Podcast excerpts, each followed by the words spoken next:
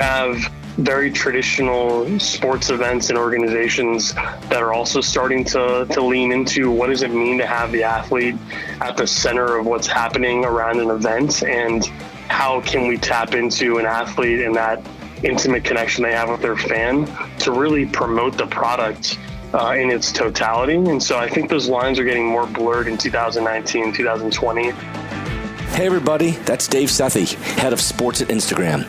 On this episode of The Bond, we dive into how social platforms have changed the game for fans and celebs. And trust me, Dev knows.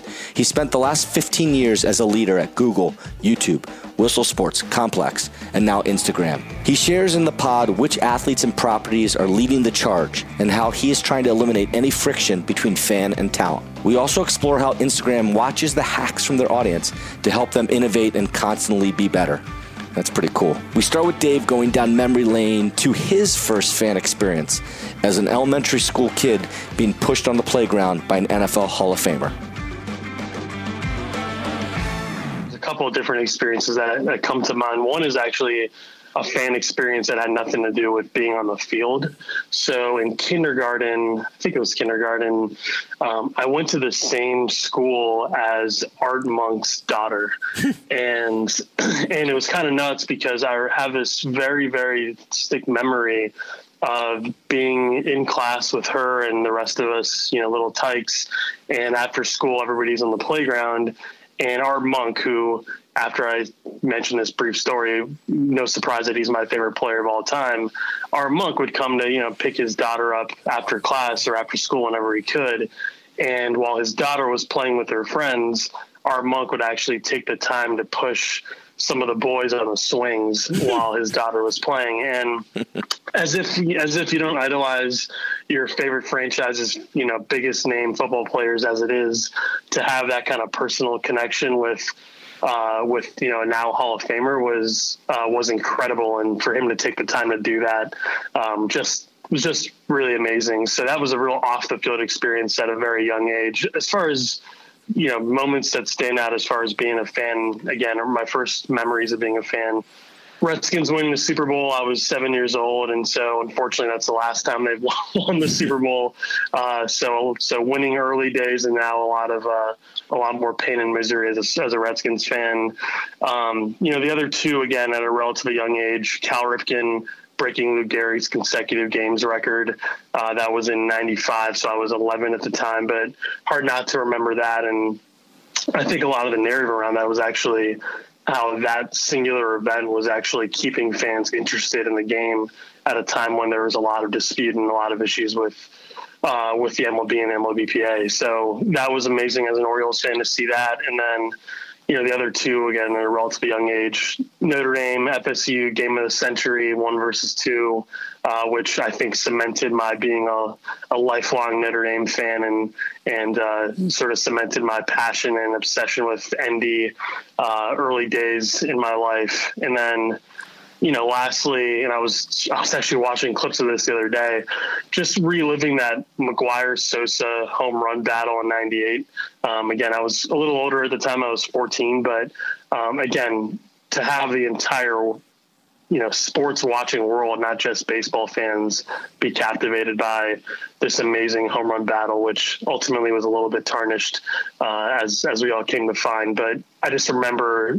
I, I, actually I can't remember that many instances of must much watch TV in baseball, and that whole summer and fall was must watch TV as a baseball fan. Yeah, it's interesting. All those are, are in different contexts. I mean, one the swing is great. Art Monk most don't have that the unique story like that. But some of those are your favorite sports because it's where you lived and that's what you grew up on. One's a, a, college you went to, and the other is just falling in love with a sport and a pastime because TV made it compelling all summer long.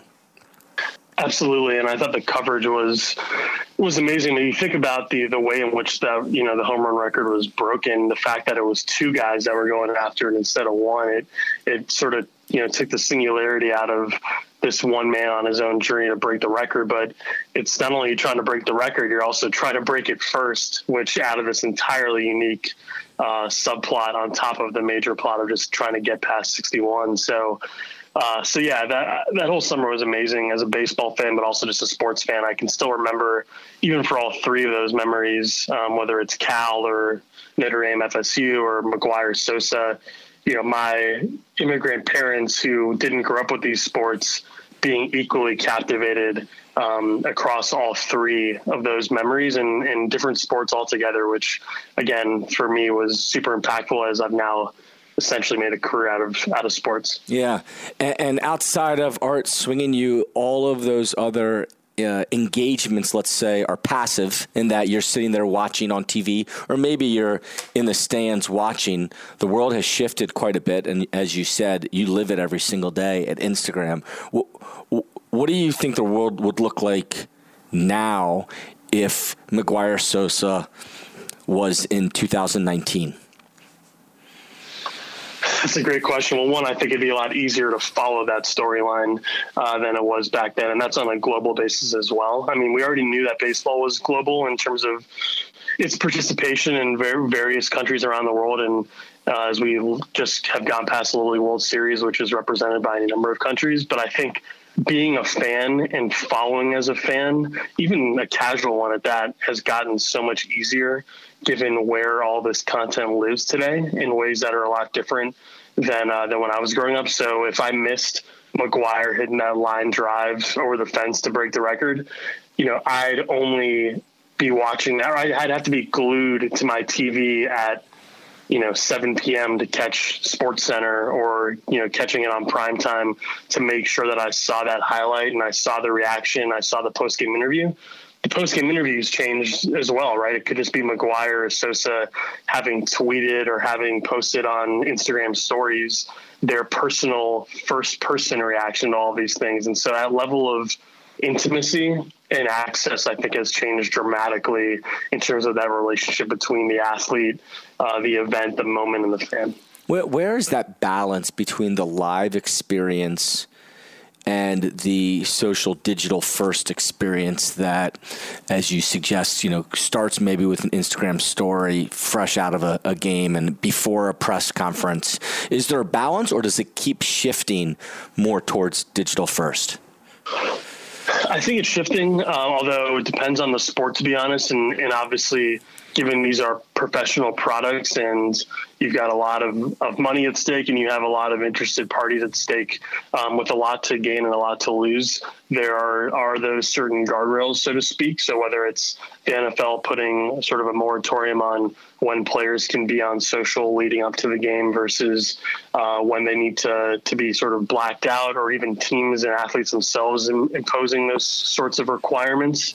I think there's that element. But then, you know, fast forward into 2020 around around the Tokyo Olympics, you know, it, we'll see how it all shakes out. But I think you have very traditional sports events and organizations that are also starting to to lean into what does it mean to have the athlete at the center of what's happening around an event and how can we tap into an athlete and that intimate connection they have with their fan to really promote the product uh, in its totality. And so I think those lines are getting more blurred in 2019, 2020 than they were before. And I think the fan is ultimately the one who stands to benefit the most because at the end of the day, we've gone through this shift where, you know, whether it's media companies, teams, leagues, athletes, they're all starting to meet the consumer where they are, mm. as opposed to having the consumer meet them uh, where they are choosing to be met.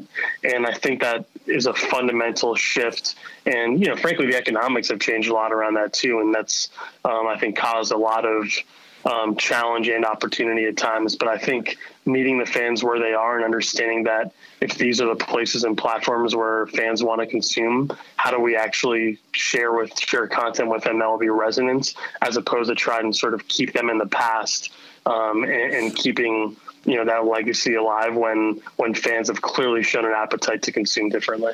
Who who then is a first mover or an early adopter in taking advantage of what you just said and um, creating a business around where the fans are and engaging that way, be it league, team, or brand?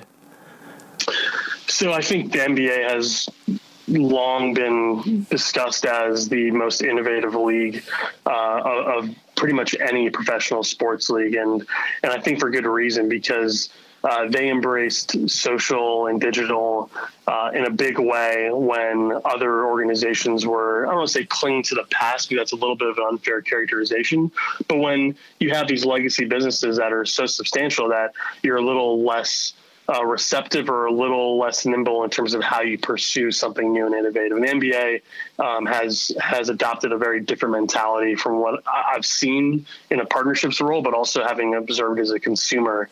And whether that's yeah, level of access that fans have today with the NBA's product across all digital and social, and thinking, you know, as recently as providing uh, the ability to access fourth quarter content as opposed to purchasing uh, an entire days or weeks or, or seasons worth of content, I think is incredibly innovative. But if you take a step back to, you know, circa 2012, 2013, the NBA was really one of the first leagues on a global basis to uh, to enable fans, curators, et cetera, to actually leverage their library of content and create new compelling content or post highlights on a platform like YouTube. So where whereas other leagues and rights holders are trying to actively take content down, you have the NBA that's actually embracing this part of the ecosystem as a way to market their product. And so the NBA, I think, for any number of reasons, is incredibly innovative. Um, you know, I, I, had the the good fortune of being on a panel with Julian Edelman uh, somewhat recently around hashtag sports in that conference back in June, I think it was. And I love using him as an example because you've got this Kent State quarterback grad who's a receiver who has, you know, made a limited number of appearances in things like Pro Bowls or All Star games and things like that. Yet he has been one of the most successful athletes of really any sport in building a business on social, but also just really at the at the core of that, engaging fans on social. And so I love using him as an example because um, outside of of his core market of playing in New England for them, you know, for his career, he's really done a great job of establishing a digital footprint, and a lot of that has to do with being really intentional about how he engages and how he innovates, whether it's uh, creating mid and long form video content to uh, you know building the shopping and merch use case for athletes, which again I think we're seeing a lot of people adopt now um, versus you know three, four, five years ago. So really, in, really enjoyed watching him as sort of a pioneer in a lot of that. Um, but those are a couple that come to mind for sure um, as far as the NBA on the league side and on the athlete side, Julian Edelman. So, b- besides, if you take Julian, besides the idea of building out the shopping and the merch and creating different length videos based on what his fan base uh, wants. What about is he interact? Does he post and then all the comments come and then he's replying to those comments? It, does that how much of that actually matters when you talk about he's embraced engagement?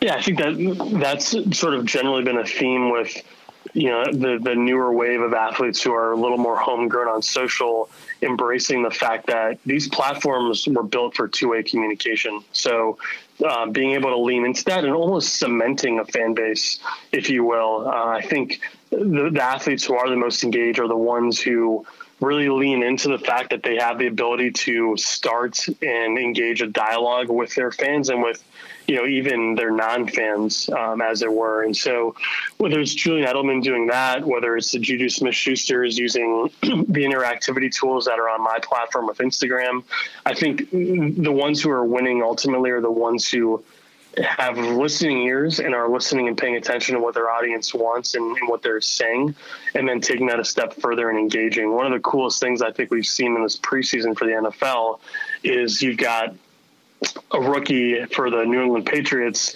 posting a piece of content on on Instagram, and the top three comments are his teammates who follow him on Instagram responding and commenting there. And so you actually have a great example of athletes participating in this ecosystem on social, and uh, and also engaging with their fans as well.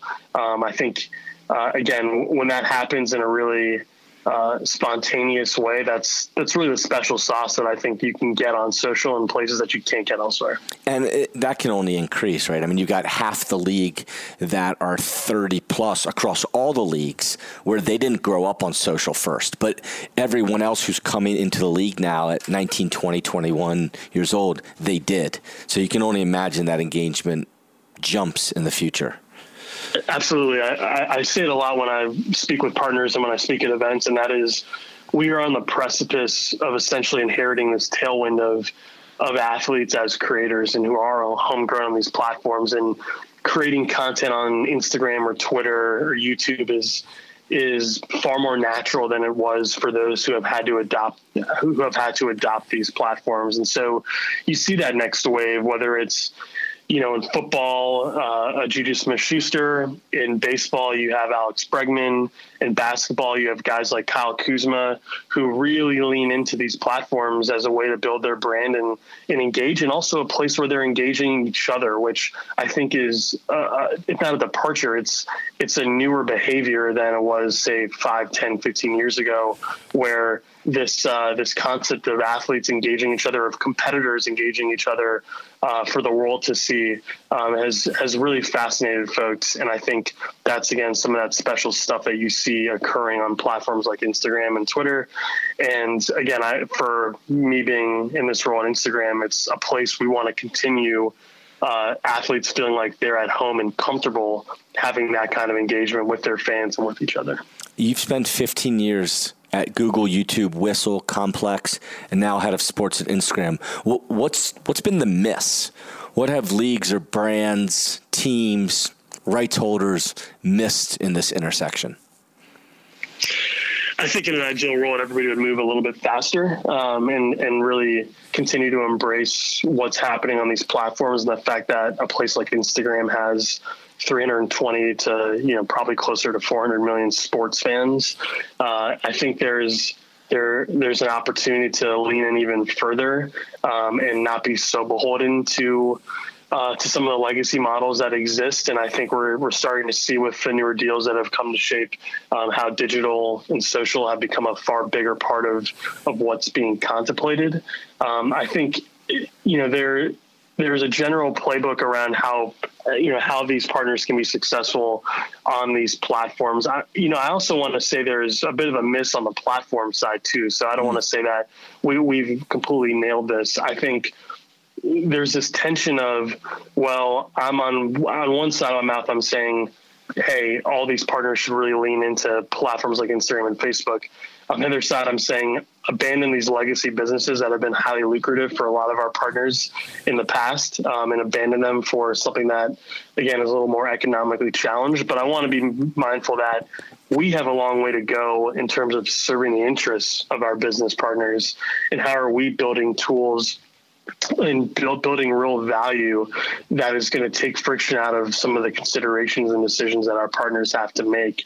And so it's why I'm particularly excited that we have products like Instagram shopping and checkout that actually remove some of that friction um, and actually provide real business value to our partners so that they can take advantage of that. And as opposed to feeling like every time they make an investment in social or digital, that they're actually um, that they're actually having to to make an investment without any return that we're actually providing that return because it shouldn't be a, cons- a consideration of well i'm making a trade-off of doing this which means i can't make a trade-off of doing something else that's important to our business ideally social and digital are a big part of their businesses and we're providing those tools and resources to actually make them successful hmm. Any technology you've seen or uh, fan interaction at a venue festival stadium that uh, jumps off. I, I, I point to the the hologram and the 3D usage of the bust of the NFL Hall of Fame. Anything else you've seen that kind of mixes the digital uh, new age with the live aspect of interaction?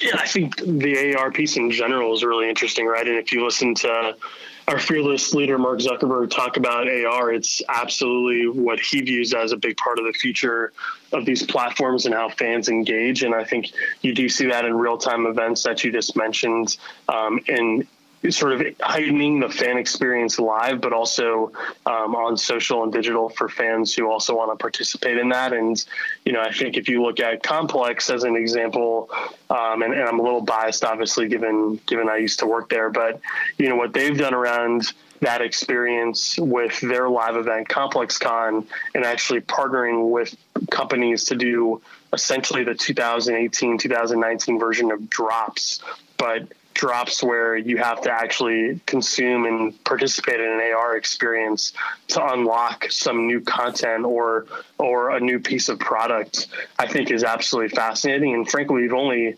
scratched the surface of what AR is going to do from a fan perspective. Um, you know, we just announced on the Instagram side opening up our partner program. So, uh, really enabling third parties to develop AR for our platform and on the story surface. And what I'm really excited about is the fact that, you know, we can we can surmise and guess around what innovation will look like, but it's until you actually put that power in the hands of creators that you really see uh, what the results can be and where the innovation is going to come from. And so, whether it's on Instagram or on Snapchat, we've seen those live examples, we've seen athlete driven examples, but I think we've only scratched the surface of what that's going to truly mean. And, um, and hopefully, there's a lot more to come. Hmm. And when you are when you are live on site as either a fan or as an Instagram employee, what do you see the change of that interaction between talent and fan? Sorry, could you say that one more time? Yeah, just the interaction that you see with fan and athlete or coach or celebrity or influencer now. I mean, there seems to be more of you just, you, you don't even want to high five. You want to turn around and see if you can quickly get a selfie. Just more of what that interaction that you see either as a fan going to an event or maybe you're there on behalf of Instagram and therefore you're, you're closer to the action. Yeah, it's a great question. I mean, I, I'm almost trying to predict what the the 2022 version of the autograph will be right? The same way that the selfie has become the has taken the traditional autograph and brought a whole other layer to that. And you know I, i'm not sure what that will be. I know that we've had you know athletes in the past who have tried to unlock you know sort of highly personal and curated experiences. I don't know how that necessarily scales. Um, you know i wonder if there is um, a more personalized component when you know when AT&T and the NBA were were sharing their vision of the future at a recent summit back in February. You know, they talked a lot about how personalized the fan experience will be in the future. You know, around the jersey that a fan wears to what kind of content they consume, and I, I'm curious how the athlete sort of takes part in that. I, I, honestly couldn't tell you what that what that will look like. All I know is that the barriers are quickly eroding, and as athletes become even bigger marketers of the NBA or NFL or MLB product, you know what will that innovation look like? I, I look at the NBA or sorry the MLB All Star Game uh, this past year as almost an example of how of how you know what that experience could look like in the future if you were to remove every barrier right if you had you know if you had a player like freddie freeman mic'd up during his at bat of which he ultimately struck out but he's giving you real-time commentary. Is there a world we could all envision in 5 10 15 years where that's the level of access that talent is delivering to their fan base?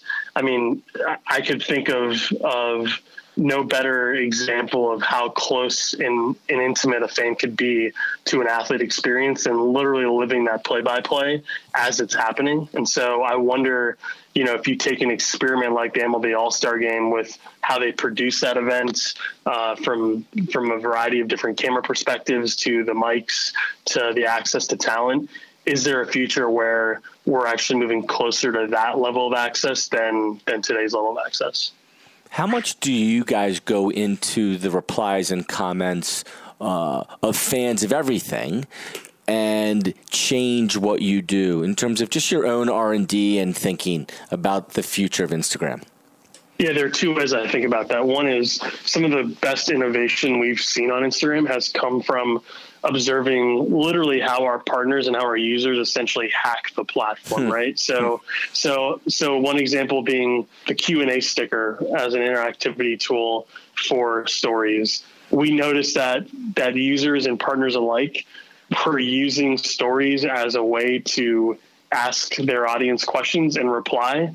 So why not just build that use case out on their behalf and make that really, really lightweight and easy to do, as opposed to hacking their way to to a format that clearly everyone stood to benefit from. So, so absolutely looking at that user behavior, looking at comments, understanding how fans and, and athletes are engaging, and building something that's special. I mean, that's essentially what what you know one of the reasons I think checkout exists on Instagram is you see a point of friction in the fan experience in buying something that they clearly are inspired to buy. How do we build a product around that that takes that friction out of the marketplace and enables consumers to to be inspired to buy, quickly buy, and then go back to their consumer experience.